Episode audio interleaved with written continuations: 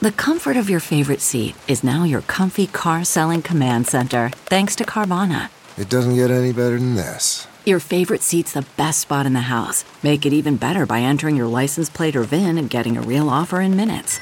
There really is no place like home. And speaking of home, Carvana will pick up your car from yours after you finalize your offer. Visit Carvana.com or download the app and sell your car from your comfy place. In depth How Chinese private equity firms got scammed by their own sales teams. Written by Xu Zeyi, Ren Huilan, and Zhang Yukun.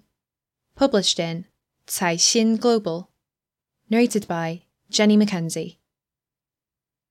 When an entrepreneur surnamed Yo set out to build a sales team in Shanghai in December 2020, she thought she had hired a team full of potential to sell her firm's fund products. What she didn't count on was for the 10 new hires to be regularly absent for work and fail to seal any deals. Worse still, they worked together to create a false sense of assurance of progress. Eventually, she learned that these employees were con artists whose ulterior motive was to milk the firm of base salaries. Yo's experience is shared by dozens of small and mid sized private fund management PFM companies in China, including private equity shops, who've come forward to say they've been scammed out of salary payments, sometimes close to 1 million yuan, that's 146,895 US dollars, by people they've hired to sell their fund products, but didn't put in any work. Unlike mutual fund firms selling funds to the public, PFM companies can only sell privately offered fund products to a limited number of eligible investors, typically high net worth individuals, and cannot publicly promote or market products, according to Chinese regulations. Thus, a well connected sales team is the key to success, especially for small and mid sized PFM companies who try to compete for clients with well established peers. And that's what scammers take advantage of. After failing to recover their losses through the police or labour arbitration, the companies involved have taken matters into their own hands by compiling a blacklist of scammer employees to alert fellow firms to the schemes.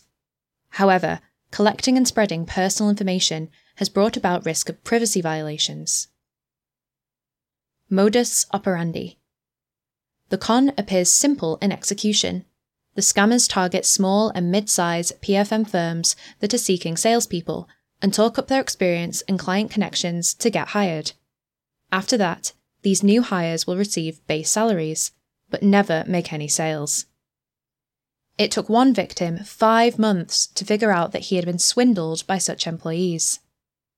The scammers have a way with words during job interviews, saying exactly what the employer wants to hear, said the startup source, who first encountered such job seekers in March. They fabricate stellar performance records for previous jobs and promise to raise several million yuan per month for the PFM firm, the source told Caixin. The job seekers seemed earnest and would offer to be on a probation period, according to the source. They didn't negotiate salaries and were eager to sign job contracts, he said, adding that they would start exploiting loopholes in the contracts later on. It's not unusual for a new salesperson to have no sales in the first month into the job, and leaders tend to be lenient with new hires, giving them time to familiarise themselves with the products before bringing in investments. But the scammers typically sit on their jobs, bringing in no funds for months, whilst earning base salaries of up to 10,000 yuan per month, industry insiders told Caixin. The startup source said he felt something was fishy during the five months the scammers worked for him but he trusted their reasons for the lack of performance, which included impacts of the pandemic or the poor economy. They also kept making false promises, saying they would definitely make sales the next month, he said. Some scammers even had people play potential clients and spent the company's budgets on sending gifts to these fake customers, one source said. During events his firm organised to promote investment products, the scammers arrived and left with presumed customers, the source said. They were different from other salespersons, who would discuss with him their progress with customers after sending them off, the source recalled, now aware of all the signs pointing to a deceptive scheme. Many companies later found out that some scammers had introduced the same person as a potential customer to different firms. Even when the scammers got customers to sign contracts, no funds were received. In the beginning, I was told the customer was out travelling. Later, I was told the money would be transferred over the new year. It was just any excuse to delay, the source said. Earlier this month, the source finally realised that these people weren't incapable employees, but professional scammers. Loopholes. After PFM companies came together and shared their experiences, they identified hundreds of such scammers who had stayed on the payroll of at least two firms simultaneously just to earn base salaries. Many of the schemers are men aged between 28 and 35 with work experience in financial firms, the companies found. There are also married couples and older people who apply for senior positions. Many of them are active in Beijing and Shanghai and go after small and mid size PFM firms. These con artists preyed on the firm's eagerness to build a team to raise funds and their need to scrimp on paying third party sales channels. A senior manager at a PFM firm had thought about outsourcing sales to third party companies, but the cost could be triple that of building his own sales team, he told Caixin. In their haste to build a new team and save money, many smaller PFM firms don't perform background checks on job seekers, industry insiders said. An in depth background check could cost more than 1,000 yuan and take around a week.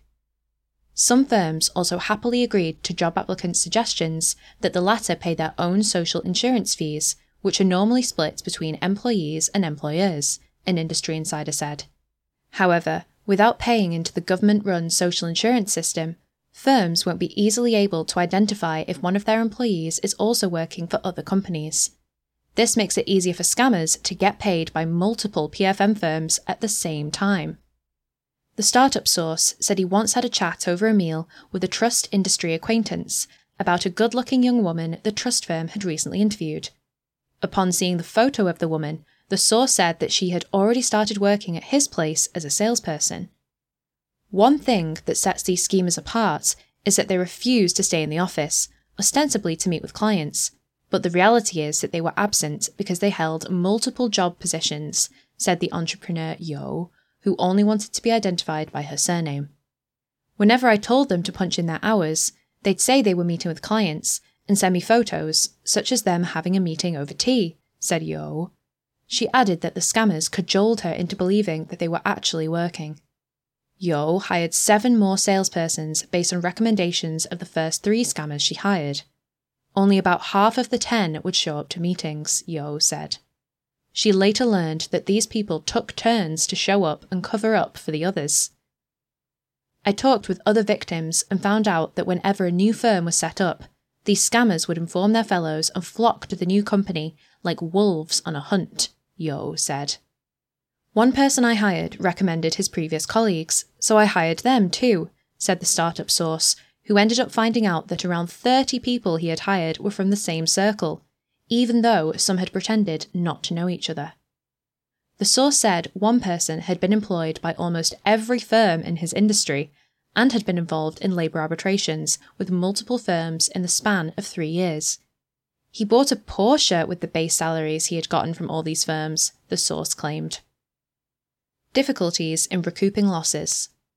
When these PFM firms tried to recover their losses, they often ran into a wall.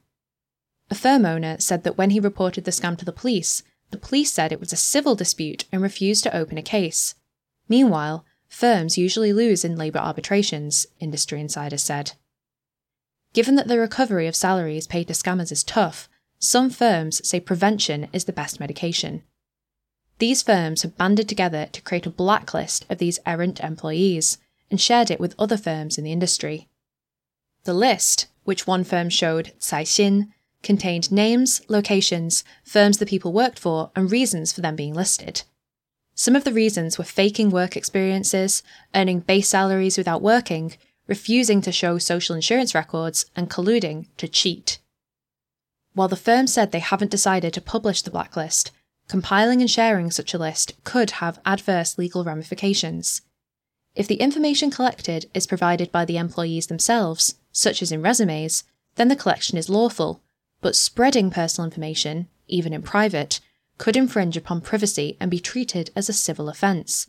Cheng Hui, a Shanghai lawyer, told Caixin.